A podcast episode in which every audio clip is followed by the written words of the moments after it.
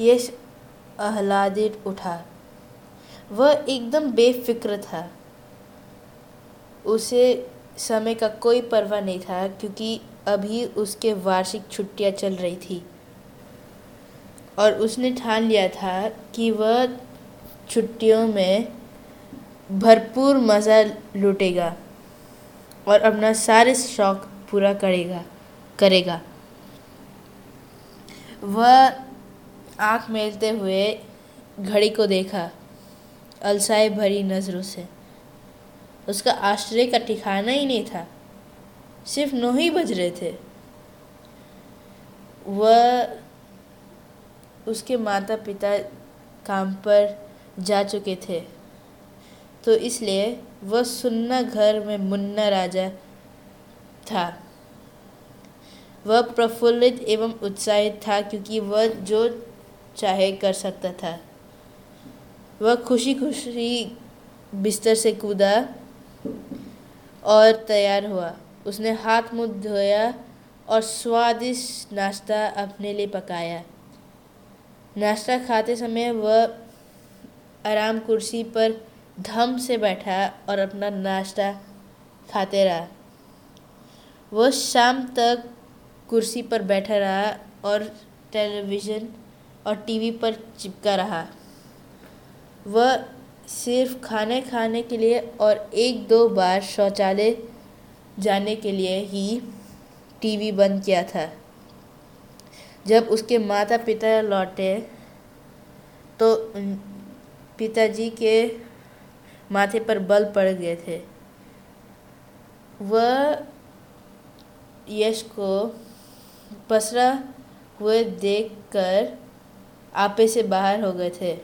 वे यश का बहुत खूब खबर लेने वाले ही थे जब माताजी यश के बचाव के लिए आए।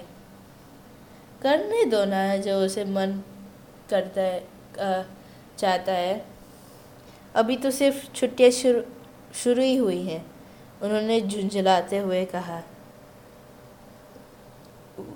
पिताजी असंतुष्ट व नाराज़ थे पर वहाँ से चले गए। 10 मिनट बाद यश ने उन्हें व्यग्रतापूर्वक पुकारा। वे जल्दी जल्दी लिविंग रूम में आए। आने पर उन्हें एक कसैली दुर्गंध सूंघने में आया। घने काले धुएं टीवी के पीछे से आने लगा। आनन फानन ने माताजी ने मेन स्विच बंद किया। टीवी इतना गर्म था कि उस पर हम अंडा उबाल सकते थे। माताजी के मुंह से एक शब्द ना फूटा पर वहीं पिताजी के चेहरे तपे हुए तांबे की तरह तमतमा रहा था। वह यश को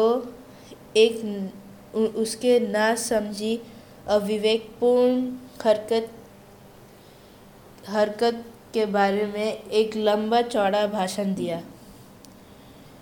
यश को बहुत पछतावा हुआ।